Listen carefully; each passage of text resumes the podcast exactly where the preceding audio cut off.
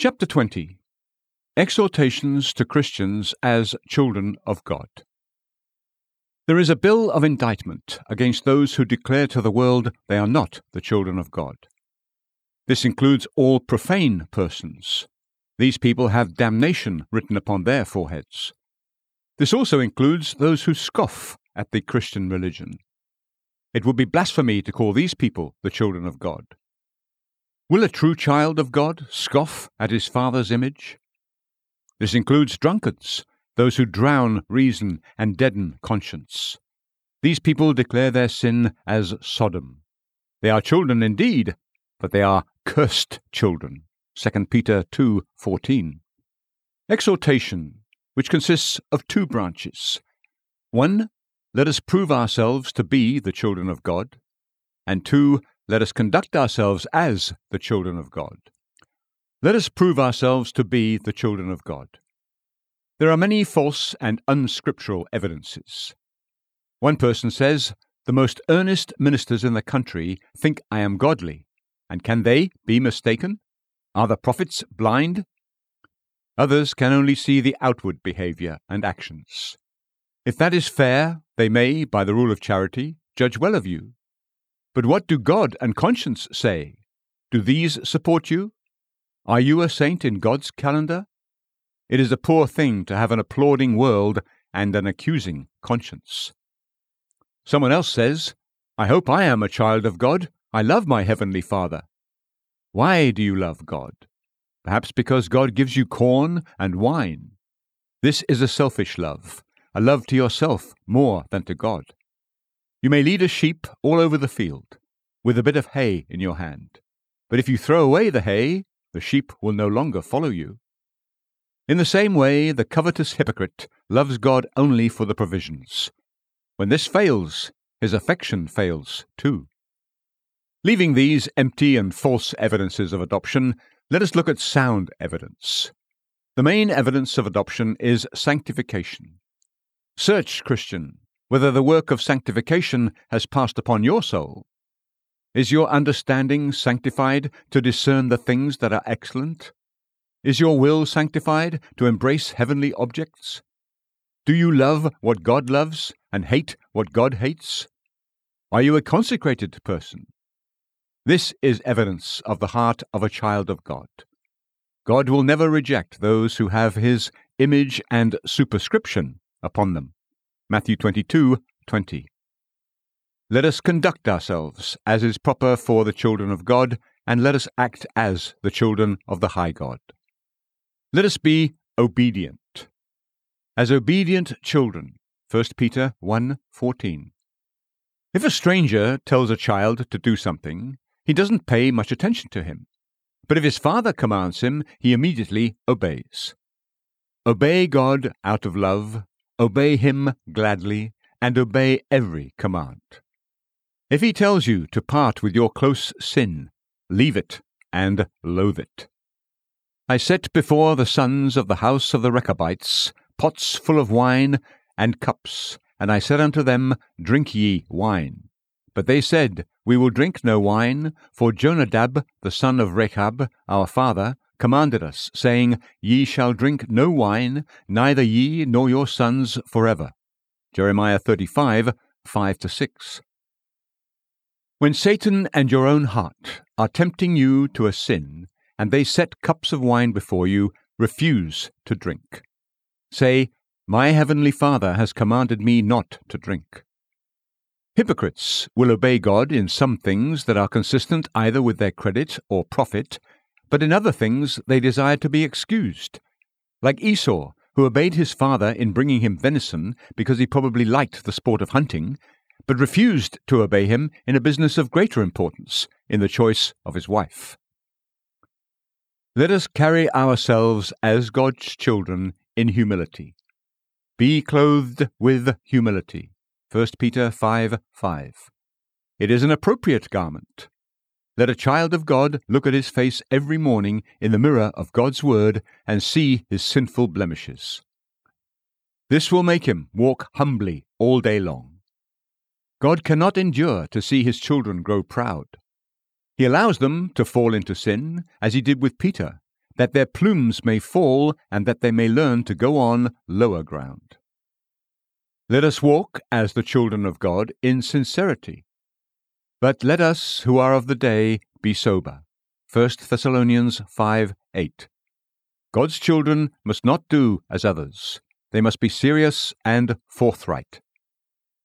Let us speak as children of God, not carelessly or improperly.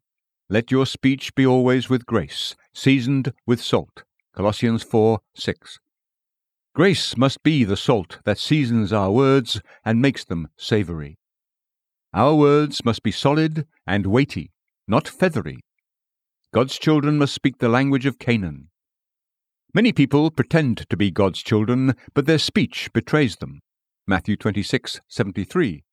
Their lips do not drop as an honeycomb. Proverbs 5:3, but are like the trash can from which all the filth of the house is carried out. The children of God must be rational in their beliefs. They must believe nothing except what a sober person would believe. Basil said that error is a spiritual intoxication, a kind of frenzy. If Christ were upon the earth again, he would have patients enough. There is an abundance of spiritual fools among us who need healing. The children of God must be modest in their clothing.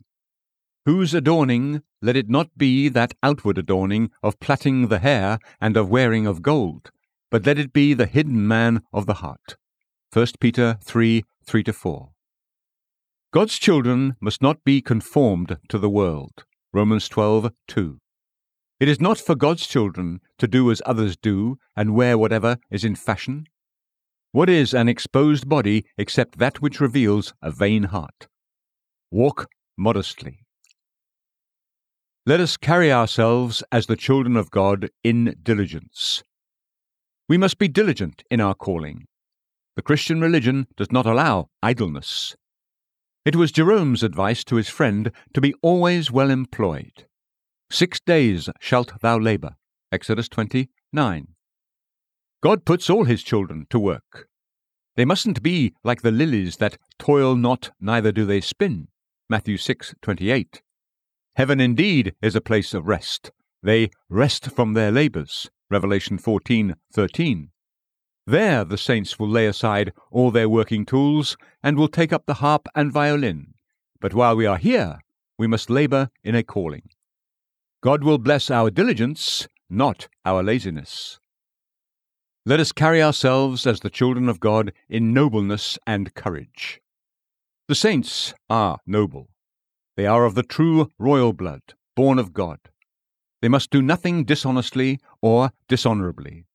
They mustn't fear the faces of men. Brave spirited Nehemiah said, Should such a man as I flee? Nehemiah 6:11. In the same way, a child of God should say, Should I be afraid to do my duty? Will I unworthily agree and debase myself because of the lusts and opinions of men? The children of the Most High should do nothing to stain or dishonour their noble birth. A king's son despises to do anything that is below him. Let us carry ourselves as the children of God in sanctity. 1 Peter 1:16. Holiness is the crown of beauty. Let us imitate our heavenly Father in this. A reprobate child is a disgrace to his father. Nothing casts a reproach on our heavenly Father more than the improper behavior of those who profess to be his children. What will others say? Are these the children of the Most High? Is God their Father? The name of God is blasphemed among the Gentiles through you. Romans 2:24. Oh, let us do nothing unworthy of our heavenly Father. Let us carry ourselves as the children of God in cheerfulness. Jonadab said to Amnon, Why art thou, being the king's son, lean from day to day? 2 Samuel 13 4. Why do the children of God walk so joylessly? Are they not heirs of heaven? They may meet with difficulties in the world, but let them remember that they are the royal seed and are of the family of God. Suppose someone were in a foreign land and would be treated unkindly there. He still rejoices that he is a son and heir and has a great estate in his own country. The children of God should comfort themselves with this, that though they are now in a strange country, yet they have a title to the Jerusalem above, and though sin at present hangs around them, for they still have some relics of their disease, yet they will soon be rid of it. At death they will shake off this viper. Acts 28 5. Lastly, let us carry ourselves as the children of God in holy desires and expectations. Children are always longing to be at home. In this we groan, earnestly desiring to be clothed upon with our house which is from heaven. 2 Corinthians 5 2. There is bread enough in our Father's house. How we should long for home. Death carries a child of God to his Father's house. The Apostle Paul, therefore, desired to be with Christ. Philippians 1:23. It is comfortable dying when by faith we can surrender our souls into our Father's hands. Father, into thy hands I commend my spirit. Luke 23:46.